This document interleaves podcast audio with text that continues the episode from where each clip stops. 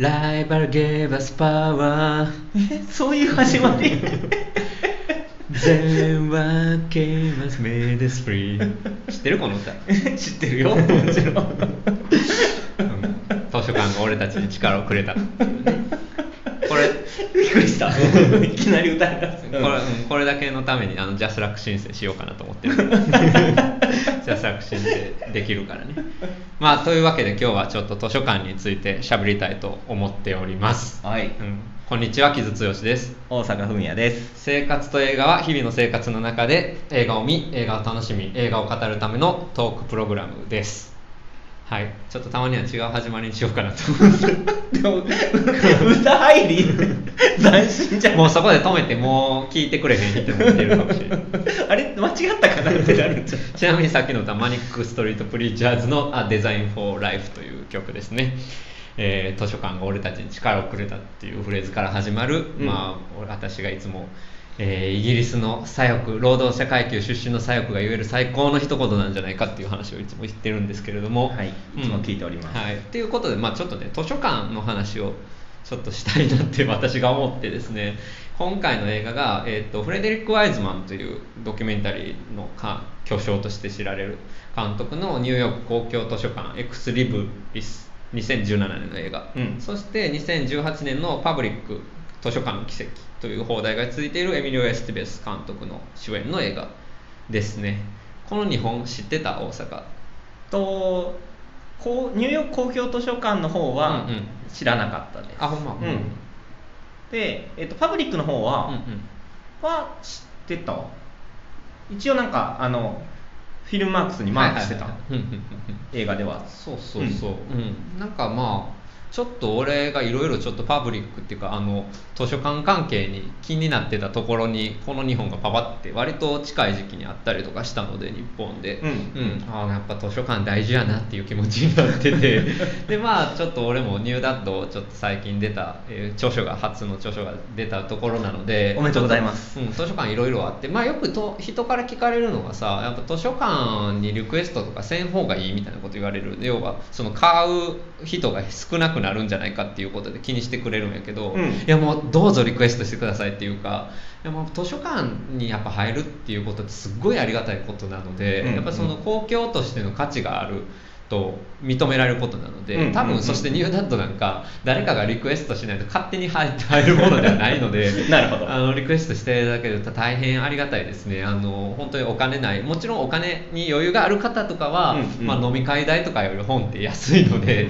まあ、買っていただけると嬉しいかなとは思うけれどもまあでもあの全然図書館で借りていただけるのも僕としては全然嬉しいので、まあ、図書館っていうものをうん、なんか改めていろいろ思うこともあってですね。なるほど。この日本どうかなとうん。思ったんやけど、大阪図書館ってどうなんか思い出とかあったりとかする？子供の頃とか行ってた行ってた近所のなんか区民会館と併設されてる図書館みたいなところはすごくよく行ってまあでも子供の頃かな、うん。なんか絵本借りたりとか、でも結構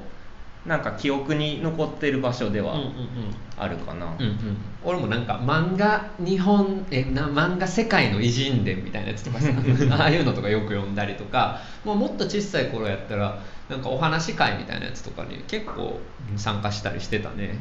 うん、でまあやっぱ学生になってからちょっとそこまで行かへんなるんやけどむしろ大人になってから図書館よく行ってんねんな。割歩いて行ける範囲にもあるし、うんうんう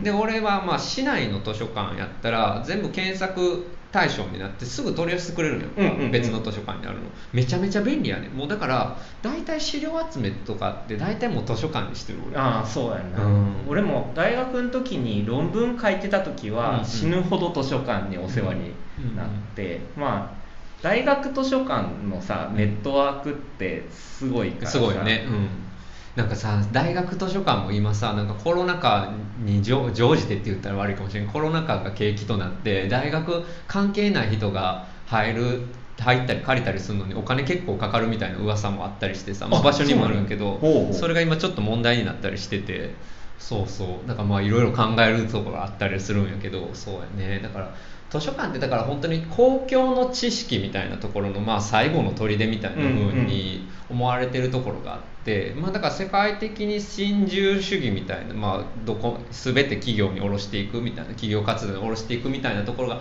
ある中で、うん。まあ、図書館は守らないといけないっていう危機感が世界的に広がってるっていうのはすごいわかる。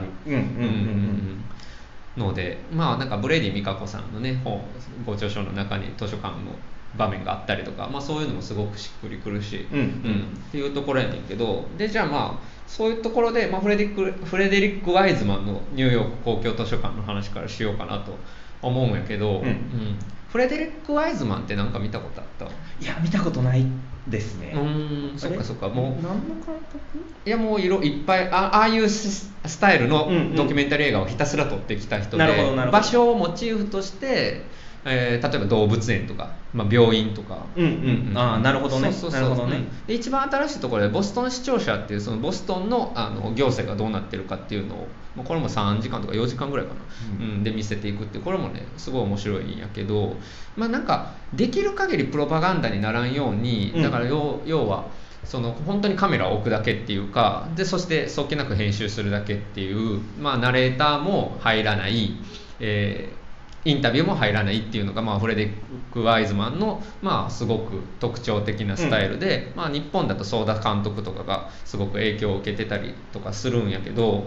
うん、やねんけど、えー、とこのニューヨーク公共図書館とボストン市庁舎にた関してはちょっとやっぱりアメリカの民主党的な感じっていうか、うんやっぱりちょっとトランプ以降の危機感がにじんでるっていうところで、なんかフレデリック・ワイズマンが今ちょっとねまたすごく再評価された感じがあったこうんの2作で、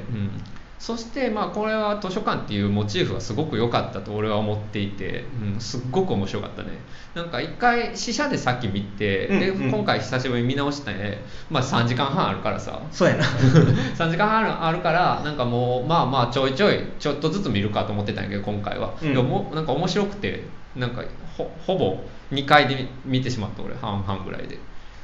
これも結局一晩であ違うわ。あ俺もでも2回に分けてみたかなっていう感じでもうん。それぐらいで結構一気に見れるぐらいね本当にた淡々とっていうかただ映してるだけやねんけど、うん。すごい面白いねんな。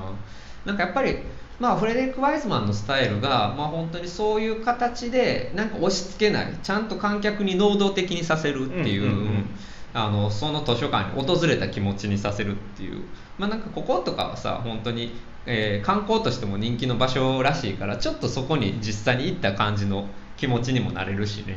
そうやね、うん。まあなんか現地の人と一緒にいるような気持ちにもなるしね、それは面白かった、うん、やし、まあ、観光で行っただけでは絶対見られへん裏側とかも見れたりもするから、すごい面白いんやけどどうやった？ニューヨーク公共図書館。いや面白かった、うん。で結局なんか傷ほどさその、民主主義と図書館みたいなテーマでさ、うんまあ、考えたこともなかったから、まあ、割とそれをさフラットに考えれる機会にもなったし、うんうんやっぱその知識の民主化っていう、うん。あの観点ってさなんかそのインターネットが今これだけ流行ってる流行ってるっていうかあの、まあ、世界中に行き渡ってる中でいうとさ、なかなかその環境を享受してると考えないというか、うんうんうん。忘れてしまうっていうところもあんねんけど、うん。まあ、それをちょっと改めてあの必要な考える必要があることなんやなっていうのを改めて思ったかなっていうと。特にその紙の本だけじゃなくて、うん。やっぱインターネットの話自体も出てくるっていうところもあって、なんかルーターかな？カスみたいなのもあるもんね、うんあるあるある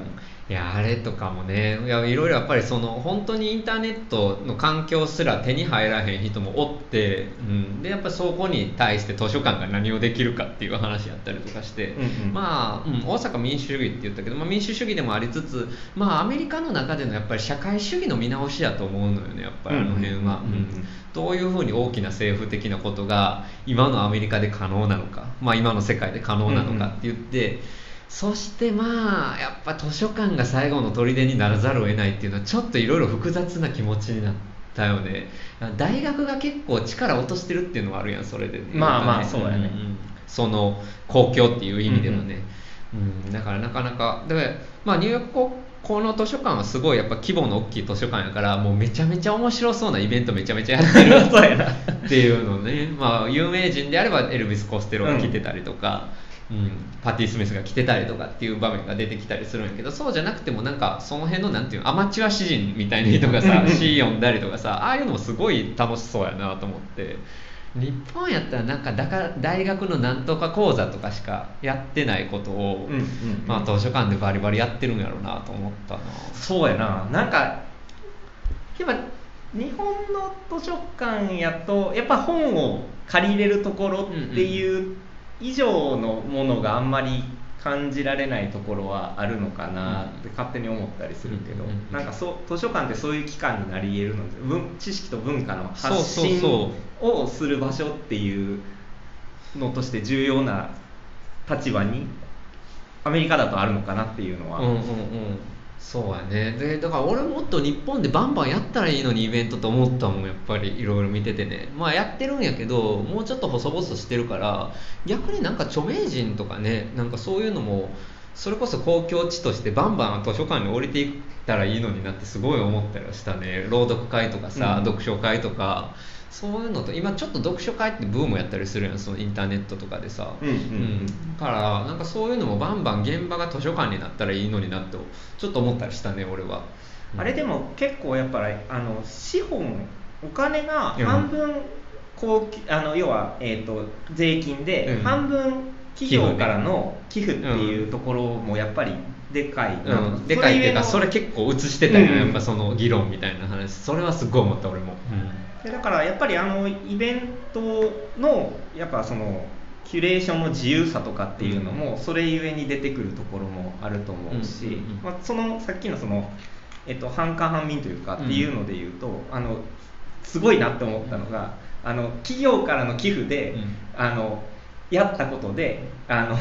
要は行政に対してのプレッシャーをかけるんだっていそうそうそうそうそう 俺も思ったあれ、うん、なるほどと思ってさうん、だからそれもうちょっと新自由主義的な観点やったらなんか企業からお金をもらったらそれで万々歳ってなるんやけどそうじゃなくて、うん、それでまああの行政にもパワーをかけるっていうのはうん。なるほどなと思ったね、うん。まあ、特にそこら辺のバランスやんな。そうだから図書館がやるねやって思ったのが、うん。結局そのニューヨーク市民のインターネット接続できる人の数があまりにも少ないから、それを要は増やすっていう事業を図書館がやってでそれのプレッシャーによって要はニューヨーク市自体が動いて、うん。同じことをやるっていう。そうそうそうそう。えすごいみたいな。うんうんうん。そうそう。いやだってさ普通にさあのパソコンいじりに来てさソリティアやってるおっちゃんとかさ いててさそれ図書館じゃなくてもいいやんって言うやけど図書館しかないのよねもはやね。いやでも俺それで全然いいと思うのよ。それである種のやっぱコミュニティみたいなところ緩いコミュニティとしての図書館っていうのがあって誰でもアクセスできる。でまあちょっと生々しくホームレスの話とかも出てきたりもするけど、うん。うん。そうそう。でうん、だからやっぱりにあの図書館がそういう機能がまだあるっていうのはすごく重要なことやなっていうのは思ったね。だからなんか、そうそうなんか文化的な基地みたいなところとしてね、うんうんうん。あるっていうのはそしてやっぱグラデーションがあるめちゃくちゃ知的な人も来るしなんか本当に普通にただ遊びに来る人もおるみたいな、うんうん。まあ、そういう場所って今じゃあ他にどこがあるんやろうってやっぱ思ったし、うんうんうん。そうそう。だからやっぱ入あの図書館大事にしないといけないなということをすごく思ったわけですよ、うん、ちなみにそのイベントで言うとね今なんか俺の近所の図書館ではたまにビブリオバトルっていうのをやってるんやけど、ビブリオバトルって知ってる？あの本紹介し合うっていうかそうそうそうそう。そうそうそうやってるらしく今ちょっと流行ってるやつ、うんうん。うん。ビブリオバトルやってるって、ん。あそう、ん。まああれなんか面白そうやなと思うけど、行ったことはないんですが、うん。木津君は参加したことある？ないないない。あうん、でもだから見に行きたいな、うんうんうん。自分が参加するかどうか大阪のニューダットでやってよ。あれやんな。プレゼン大会っていうやつやんな、うん、でなんか最後質問して、うんうんうん。でなんか誰が一番プレゼンうまいかっていうので競うみたいな。すごいいいと思う、うんうん。なんかそういうのねなんかそういうのバンバンやったりとかしたらいいしで、まあ、この映画に関して言えば、まあ、そういうただのイベントごとだけじゃなくてなんか就職活動支援とか、うんうん。本当にそういうまさに公共の行政がちょっと取りこぼしてるところをもう図書館がボラン多分反ボランティアね子供に勉強を教えたり、そうやね。教育のところも結構大きく担ってるっていう感じが、うんうんいやああいうの大事やと思う、うん。本当に、まあ、特に日本とかってさ今結構まあ一人っ子とかでさもう家で見えへんところで教育がガッてなってて、うんうん塾行ける子は塾行くけど、うんうんうん。まあ、そうじゃない子が取り残されるとかいうことがあった中でもっと図書館とか実は、うん。うん機能したりするんじゃないかっていうね、うん、それこそ独居老人とかもたくさんいる中でなんか何かしらの図書館がコミュニティとして機能するとかあったらまあ俺は美しい話やなと思うんやけどまあいろいろもちろん大変な問題いろいろあるけどねそれこそホームレスの問題とかも含めてあるけれどもなんかそういうものとしての可能性としての図書館っていうのをすごく押し付けがましくなく、うんうん。うん、見せてくれる映画やったかなっていうところやったかな。そうやね。なんか、でもさっき言ったけどなんかその行政の行き届いてないところを要は民間の資金が半分入ってる図書館っていうのがやるっていうところが、これだ多分なんかもう多分それは日本ではありえないことでなんかアメリカ独自のなんかもう昔からのその図書館の立ち位置っていうのがそういうのだから、うん。今もうそういうことができてるのかなっていうのはちょっと、まあまあとうん。やし、まあ、特にこのニューヨークの図書館が特別っていうのはあるけど。あるんやけどでもまあ日本でもまあできんことはないんじゃないかなって俺は思うけどね、まあ、それこそ文化の違いっていうかさそのボランティアのこととか、うんまあ、そのソーシャルワーク的なことっていうのがやっぱり社会に根付いてる感じっていうのは日本よりアメリカの方がやっぱり強いから、まあ、なかなか日本難しいなと思いつつ、まあ、なんかここから得られるヒントは少なくともなんかイベントみたいなことはもっと図書館でガンガンやれるんじゃないかっていう感じは俺はすごくしたね。まあ確かにね、うん。そのこう発信するっていうのはまああまり図書館にアクセスしてない人が言うのもあれやけどいやいや。なんかそういうのは見てみたいなと思う、そうそうそう、うん、なんか大学と大学のこ何々講座みたいなものももちろんあってしかるべきやけど、うん、図書館でももっとそんなんできたりするんじゃないかなっていうのを、うん。うん、すごく思ったので今こそねやっぱり日本もまだまだうん何でもかんでもやっぱり民営化していくっていう流れもまああるにはあるから、うんうんうん。なんかそうじゃない可能性があってもいいんじゃないかなっていうのはまあ私は思いましたね。そうやね、うん。まあやっぱりなんか半分半分っていうのっ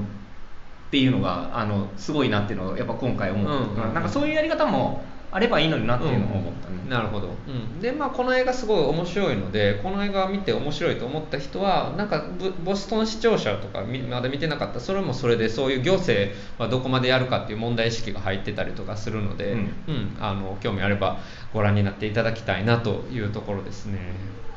うん。でもう、まあ、ぴゃっぴゃと行きたいんですけど、はい。でもう一本あの一セットで見てほしいって俺が言ったのが「パブリック図書館の奇跡」エミリオ・エスペゼスの監督主演の映画でまあこれは、えー劇映画で、まあ、フィクション。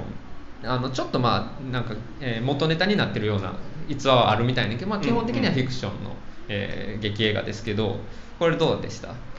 面白かったよ。まあ普通にあの泣くよね。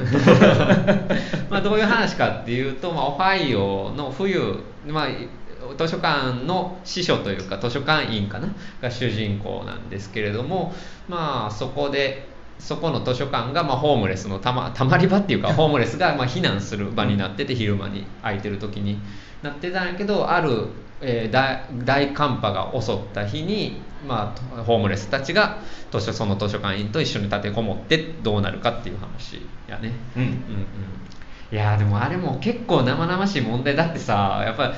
りホームレスがさあの図書館開くと同時に押し寄せてさ、うんうん。もうなんかトイレで 顔洗ったり歯磨きしてるみたいなとこあって やっぱちょっとね普通に借りる人からしたらわってなるんじゃなるやんか。うんうんうんうん。うんでもまあそこがそういうふうに機能せざるを得ないっていう、まあ、もちろんだからホームレスの収容シェルターとかがちゃんと機能してなかったりとか、まあ、足りてなかったりとかする現実っていうのが背景にあって、うん。でそれでホームレスたちはどうするのかっていう話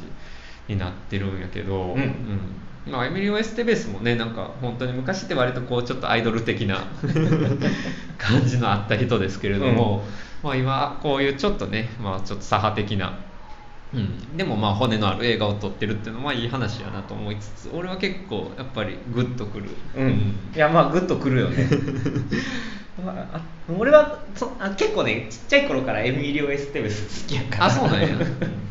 まあそれもなんか久しぶりに見たなっていうのと、あまあ俳優的に言うとあとあの同時代の俳優のクリスチャン・スレーターが、はいはいはいはい。あのそうやね。雰囲気似てるしな。うんうん。うんでなんかすごくこうキャスト的には懐かしい気分になったっていうのがまずあったな、まあまあジェフリー・ライトとかその辺のバイプレイヤー揃えて、まあ映画としてもすごく手堅く作ってあるっていう、うん。うん。感じやけどいやでも本当にああいうのって本当に公共をどうやって守れるかみたいなこととかってさ、いやほんまアメリカでも切実な問題やなとは思ったよね。まあねなんかそれこそあのニューヨーク公共図書館の方にもやっぱホームレスの問題の話が出てきて、まあそのだ誰のための図書館なのかみたいなうんうん話とかさ、まあその要はみんなの図書館なんやけど誰の利益を守るべきなのかみたいなところっていうのは、まあ正直結論出ないよね。あの登場人物たちも悩み続けるけど、うんうんうんまあでもやっぱり市民のためっていうか、うん。っていうところがまあベースにある映画やとは思うけどね、だから市民っていうコンセプトが今通用するのかっていう問題意識もすごくあると思うしあれって、うんうんうん。だからホームレスになった人はまあ本人が悪いんじゃないかっていう、まあ、自己責任論みたいなこととかって、うん。全然日本だけじゃなくてアメリカとかでももちろんあるし、うんそのまあだからああそこでホームレスになってる人たちの中ではやっぱ体育軍人の人とかがおって、で体育軍人。で、まあ、まあ国に勤めた人なわけですよね。そのその人がまあほっぱらかされてるみたいなこととかって、まあ、普通にどれくらい問題として共有されてるのかっていうのがななかなか通じてなかったりするので,、うん、でそれの舞台が、まあ、図書館になるっていうのはすごくうまいと思うねんな。そうそう、うん、でもまあ難しいよな行政の話も入ってくるしさ、うん。うん。どこにお金をどれだけ使うのかみたいな話にもまあなってくるし、うんうん。まあなんやろな、まあ、げ現実的には、うんまあ、決着のつかない話やけど、うん。でもやっぱそのなんやろフィクションとしてさうん。一つの美しい話としてさ、うん。あれを提示することに対しての意味っていうのは、うん。まあ、難しい話やからこそあるなっていうふうには思ったな。うん。まあでもまあそれもまあフィクション的かもしれんけどやっぱあの主人公がもともとちょっとホームレスの経験があったとかいうのもさ、うん。やっぱホームレスから、うん、図書館が救いになったみたいな話とかってさ、うんうん。全くの嘘じゃないとは思わされる力もあると思うんやんか、うんうんうん。やっぱりああいう公共ってだから図書館ってある種抽まあ、具体的でもあるんやけど抽象的なモチーフでもあってだからその公共性みたいなものが担保されてるからこそ救われる人がいるっていうことやと思うので、うん、だからあれ「パブリック」っていうタイトルになってるのもすごくうまいし、うんうんうんうん。そうそう。だからそのね、うん、まあエレキングでフォークミュージック特集をしましたけれどもその公共とは何かっていうのって、まあ、俺ずっと考えてるんやけど、ん。なんかそういうののモチーフとして図書館が出てくるっていうのがねまあすごく現代的なんじゃないかと思ってる、なるほどね。うん。公共ってでも難しいね。日本語で言うとさ、うん。なんかあんまりこうなんていうかなかなかこうパッとこう概念が浮かびづらい言葉なのかなっていうふうに思うけど、えっとねまあ、具図書館にっていうモチーフに関して言うと知識をいかに共有するかっていうことだと思うやっぱり。なんかそのやっぱり情報と知識っていうのが本当に偏ったところにしか行ってなくて、かつ、まあ、インターネットでフェイクニュースとかあのなんだ陰謀論みたいなものがこれだけ、えー出てきてる時代になって正しい知識っていうとか情報みたいなものがどういうふうにシェアされるかっていうのって結構切実な問題だと思うんようんうんうん。うんか。らそれがまあ、うん、なんかそういうだからシェアするっていう感覚、うんうん。共有するっていう感覚がやっぱり公共性のなんかすごく肝なんじゃないかな、うん、でまあもっと言うならね俺はまあ再分配っていうところまでちょっと考えたりはするけど、うんうん富の再再分配っていうところも考えたりはするんやけども、まあ、少なくとも図書館っていうところはそこまで考えてなくてもやっぱりその知識が共有されるか、うんうんうん。うん貧しい人がフラッと行ってそれでもまあ古典に触れたりとか、うんうん。あるいは最新のものに触れたりできるものがないと本当にますます格差になっていくっていう、うん、ところかな。まあそうね、うん。だからまあそうね。でそう情報の格差っていうのを埋めるのが埋めるっていうかが図書館なんだっていうのが、まあ今回日本の映画で両方とも出てくる。でそれがやっぱりその情報の自由っていうのが民主主義の根底にあるっていうか、っていうのをっていう考え方っていうのをなんか、まあ、初めてそんなこと考えたなと俺は思った、っていうか知ったなと思ったんやけど、まあでもまさにそうやなと思って、で特にだからインターネットの世界ができた時に結局それがみんな使えるようになれば、そんなあのもっと自由にいろんな人が情報にアクセスできるだろうっていうふうに思われてたものが、なんかそうでもなくなっ2週ぐらい前ってそうでもなくなってきてる中でやっぱり正しい情報を配布する場所としての図書館っていうのに意味があるんだっていうのは、まあまあそうそれはそうやな。うん。改めて思う。そうやな。で さでも、まあ、パブリックに関しては面白いのはさなんかホームレスのおっちゃんの中でさ普通に出会い系サイトやってたりとか 別に必ずしも知識とかそういうなんかなんていう有用なことだけじゃないっていうところも含めてでもあれが彼らにとってはギリギリのコミュニティとして成立してるっていうのはさちょっとなんかなんてユーモラスに描かれてはおるけどあれ俺結構切実な問題やと思うねんな。本当にホームレスの人が本当に寒寒波の中で死んでいくみたいな。うんうん場面もあるしさ、うんうん。だからまあそういう意味ではねなんかその図書館の可能性とかであるいはその公共というかセーフティーネットがじゃあどこにあるのかとかももちろん考えざるを得ないし、うんっていうところがね。まあ最後のねあのちょっとクライマックスもちゃんとあるっていうところも 含めて、うん、それこそジェフリー・ライトがどうなるのかというかいう場面も含むとかもね、まあそういう、まあ、熱さもちゃんとある映画なので、うんうんうんうん。うん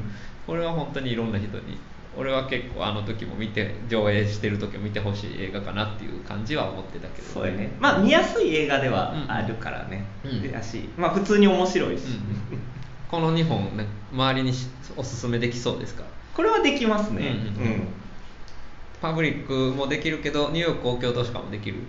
うんもうできると思うけどね、まあまあでもだってニューヨークク、あの NHK のさ、うんうん。あのドキュメンタリーとか見てる感覚とかそんなには遠くないもんね。遠くない、ううん。んとやっぱりあとやっぱその手法が面白いというか、うん。まあ、ナレーションの入らないドキュメンタリーって、うん。えっ、とまあ、まあ少ないというか、経由やけど、うん。こんなに面白く見れるもんなんやっていう、うん。まあもう話の並べ方の妙ではあるとは思うんやけど、うんうんうんなんかそこをこうナレーションも特にストーリーもないのにどうしても見続けてしまうっていう面白さっていうのは、結構いろんな人が味わえるもんじゃないかなっていうふうには思うから、まあそれこそ傷も俺も2回に分けてみたけど、うん。そういう見方してもいいわけやしもちろんもちろん。あの全然それであればあのぜひ見てもらいたいなっていう感じやとは思います。なるほど、うん。今回力強いおすすめが出ました、あそうね。なんか自信ない時多い いいいやいいと思う、うん、そうやな。だからそれこそ図書館とかで映画の上映会とかもっとできたらいいよね。なんか映画の上映ってほんま権利の問題があるからなかなか難しいんやけど、うんうんうん。うん。それこそ図書館みたいな公共っていう場で名作映画とか、うん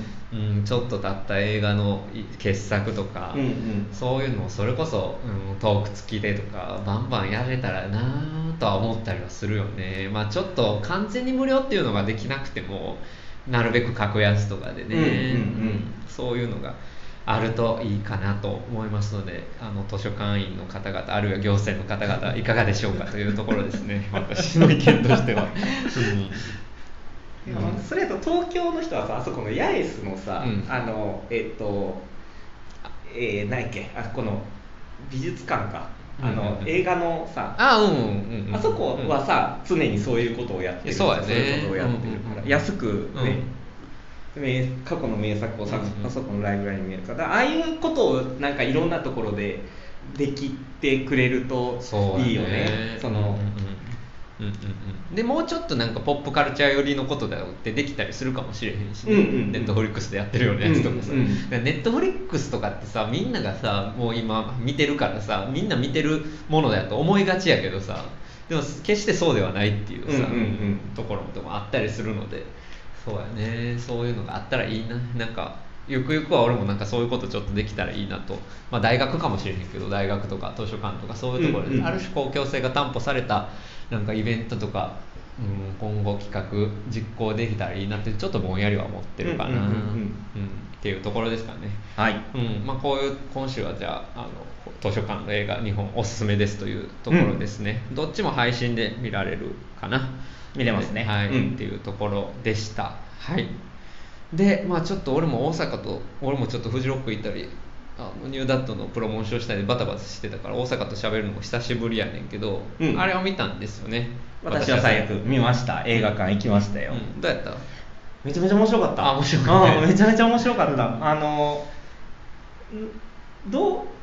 どう感じるかな？あのキズのささあのこのスタンド FM の,、うん。あのやつ聞いてたんやけど、うん。俺楽しめるのかなどうかなと思って行ったけど、うん。まあ、普通にあの楽しんでうん。あの普通に感動して帰ってきます、いやなんか大阪はさ恋愛に興味がないんじゃないか説っていうのが、出して出てたからどうなんやろって思ったんやけどそこは気にならなかった。恋愛中だからあれの批判として俺一個見たのは、うん。ちょっと仕事っていうのが軽く扱われてるんじゃないかっていう批判。おうん要はそのあとコーヒー店員とか書店員があれを見たらコーヒー屋の店員とか書店員があれ見たら、うん。怒るんじゃないかって言ってることであなるほどねと思ったもんあー。だからモラトリアムの象徴としてのうんうんうん。書店員とかコーヒー屋の店員みたいな扱われ方で、うんうんなるほどと思って。だから要は仕事っていうものに対する扱いが低くて恋愛ばかりに割かれてるんじゃないか人生のっていう。ああ、なるほど。ううん。んまあなるほどね。まあまあそれもなんか言わんとしてることは分かるっちゃ分かる。けど、うん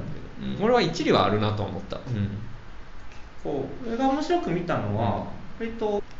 あの、まあ、性別に関係なく、うん。あの20代後半から30代のさ、なんか自分は何者にもなれないんじゃないかみたいなうんうん不安との格闘ってなんかすごい自分にも身の覚えがあるうんうんうん。感覚でなんかすごくそこで没入したというか。うんうん。っ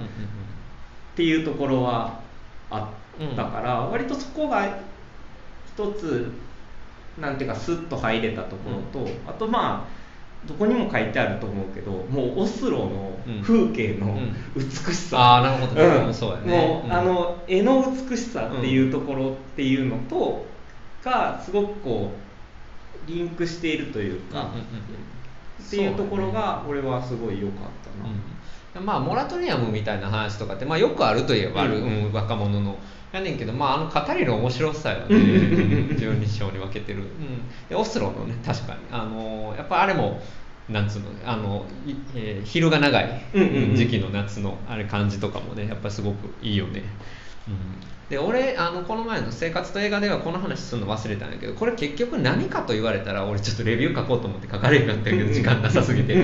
何かと自分がじゃああの批評として書くとするとやっぱ俺,、うん。俺はやっぱ現代性批判かなと思って。現代性批評っていうよりは俺結構批判に近いと思ったんやんか。ほ要はだから現代的な事象にすごく振り回される私たちと、まあ、そのフェミニズムと対立する、まあ、ああいうポリ反ポリティカルコレクトネスの対立とか、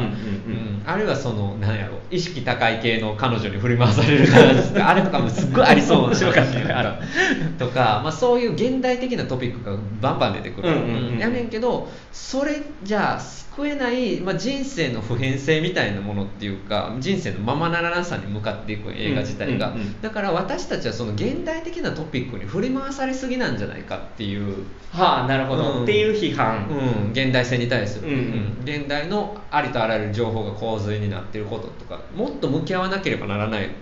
し、うん、人生のまあちょっと俺が言うとあれかもしれんけど真理みたいなものがあるんじゃないかっていう割とねそういう意味では古典的な映画かなっていう感じはすごくして古典的なテーマっていうか、うんうんうんうんそうそう。それがまあ現代的なモチーフがバンバン入ってる、うんうんうんうん。流れやってるのがすごい面白い映画やねんけど、うん。そうそう。っていうところかな。そうやね、うん。なるほどね、うん。なるほどね、うん。その見方ね、うん。あで俺は割とそっち派やからさ。なんかすぐ人生とか愛とか言っちゃう方やから。なんかそこで俺はまあ結構感じるところがあったな。で同時に俺も現代性の話めちゃくちゃ好きやからさ。現代的なトピックとかトレンドの話とかめちゃくちゃ好きやから。あれやねんけど難しいんやけど、まあ、そのどっちにもやっぱり、うん、向き合っていかなければならない現代人、うん、我々っていうのがしっかり映画の面白い映画として、うん、出てたなっていうな。るほどなさっきので言うと多分その普遍的な方ことっていうのが、うん、まあ性別も、まあ、国も違う人に対してすごくこうなんていうか親密なものというか、すごく自分のも経験したものとシンクロして見れたっていうところが、し、まあ、この後も考え続けるであろうことっていうところが、あのあの映画で感じれたってところに、まあ、割と感動したというそう話なのかなと思う。あの主人公の彼女が嫌いっていう人が結構いてるんやけどそこはどうですか？あそう、俺は結構そあその好き俺は好きです、うん、好きなのと、割とどっちかっていうと自分あの同一化して見てた感じの方があの強かったかなって感じ俺まあ同一化まではいけへんけどでもめっちゃ分かるっていうのがあったな。分かる分かるっていうのも。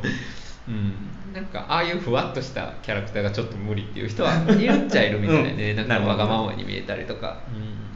うん、まあでもねまああそこのドラッグやるシーンとかも普通に面白いし。面白いなあれは、うん。やっぱりディテールのうまさやと思うねんな。父親との関係のあの難しさみたいな。何一つ解決してないしさ、うんうん、とか、うん、ああいう感じとかも含めてね。まあまあまだやってんのかなギリギリ、まあ、今年の一つハイライトというところであれは見とかないといけない映画かなというところはあるかな。うん、うん、俺も見とかないといけないって言われて見てすごく良かったんでありがとうございます、っていうところかな、うん、うん、はいはい。そんなとこかね。あとね、ちょっとレターを頂いてるので、それをちょっと読んどきたいんですよ。はいはい。あのー、っ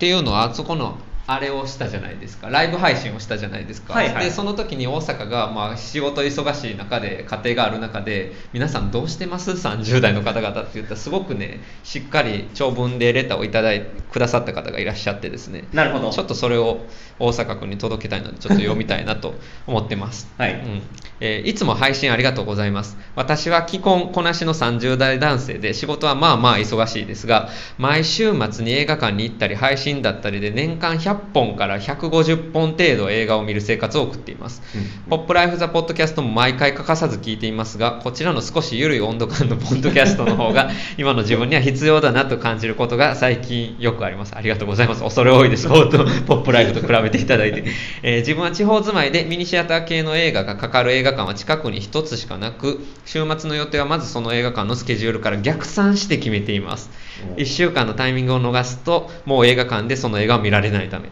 えー、大阪さんに映画の感性とか境遇にもシンパシーを感じつつ木津さんのアウトプットを楽しみにしています。ありがとうございます。今後もゆるゆると続けてえー、続けていただけると幸いです。はい。ゆるゆるしますはい。とりあえず今度こちらでかかるあなたの顔の前にを見てみます。ありがとうございます。あとは everywhere, every, everywhere, everything, everywhere, everywhere, all あとちょっと忘れました。僕もタイトルは 僕も超楽しみですというところです。なるほど。すごいよね、この方。100本から150本。俺だって60本ってやから。うん。でも。嬉しいですね、うん、逆算してそうやんな。まあまあでもそうやね、うん、あの仕事忙しいと週末にしかやっぱ映画見に行けないってなると、そうやな、うん、だから俺ですら結構逆算して見に行ってるんやんか。まあ試写だから試写いつ見に行くだから試写オンラインである試写と今やったら、うんうん、とあの現場に行かないといけないいけない試写のスケジュールと仕事と、うんうんうん、あと、えー、死者が来なかったから実際に映画館に見に行く映画っていうのと逆算して見るっていうので、あのそれこそこの番組でやった「アトランティス・リフレクションと」あと、えー「戦争と女の顔」っていうロシア映画とかは、うん、あの死者なかったので知らなかったっていうか私のところに来てなかったので別にこれ嫌味じゃないですよ、うん、あのあの普通の映画館で見たんやけどそれの逆算するのとかも結構大変やったしなるほどね、うん、まあ、そうやって生きていくしかないっていうことなんじゃないの。これは週末じゃなくて平日の仕事終わりに映画館に行くのが多分一番映画館に行きやすいからその仕事終わりのタイミングで上映してんのはいつやねんみたいな感じで。だからこの間もその私は最悪も、こう梅田で見ようかなと思ってたけどそれやったらタイミングが合わないので、わざわざ神戸で仕事をして、で帰りに見て変えるっていうような感じの調整をしたらすごいよくわかる。そうやね、うん、まあそうやってね頑張って見に行くまあ頑張って今ちょっと配信も含めた見るべきものが多すぎるので、うんうん、まあもう取捨選択するしかないと俺は正直思いますよ、本当に。生活も何回も言ってるけど生活守ることも大切やから映画って簡単にあの人生壊してくるから。それ格言や。本当に、うん、本当に皆さんあのあんまりアディクティブにならずバランスよくいきましょう。と私は思います、はい、っていうところで。でもまあこうやってレターいただけるのありがたいのでね、うんうん、嬉しいです、うん、また、まあ、引き続きよろしくお願いいたします。はいっていうところで、えーとまあ、今週はこんなもんやかなと思うんやけどちょっと今回もちょっとあのイベントがあるので宣伝させてください最後ちょっと,、えーと、ニューダット新しいあのしつこいようですがニューダット新しい時代の新しいおっさんという私の著書が、えー、発売されまして全国で発売中なんですけれども、えー、大阪のトーク大阪でトークショーを2回やります。8月19日の金曜日これはちょっと平日昼間になっちゃうんですが僕の友人の、え、僧侶の藤井君という、えー、方が面白い彼がいてましてですね、え、彼と、え LVDB というインディペンデントの本屋さんの店主さんと、え、ホッケ寺という泉市のお寺の才の角というおしゃれなカフェでトークショーをやりますのでそちらよければえー、遊びに来てくださいっていうところとあと8月26日の金曜日の夜、えー、7時開演18時オープンのものでそれはやる気ありみの太田直樹君 LGBT 系の、えー、面白コンテンツを作っているやる気ありみの、えー、編集長太田直樹君とトークをする予定です。それは僕も多分ニューダット販売する手売りいたします。あと、まあ、僕の話はともかく太田君の話めちゃくちゃ面白いので、えー、彼の話を聞きに来るだけでも面白いんじゃないかなと思うのでよかったら関西大阪の方遊びに来てくれると嬉しいかなと思います。配信もとはいえあるので、まあ、関東の方関東の方 なんで関東のごめんなさい。全国の全国の方、えー、よかったら配信でも聞いてくださると嬉しいですね。っていうところでまあなんか映画の話とかもできたらいいかなと思います、はいまあ、そんなところかな。はい。はい。まあ、今週もペラペラ喋りましたけども、はい、8月、なんやろな、ノープがあったり、ジョーダン・ピールのノープがあったりとかするので、ね、まあ、そのあたりも含めてね、うん、皆さん、まあまあ、映画ライフ、夏、楽しんでいきましょうというところでした。はい。はい。じゃあ、お送りしたのは木津剛と大阪文也でした。はい。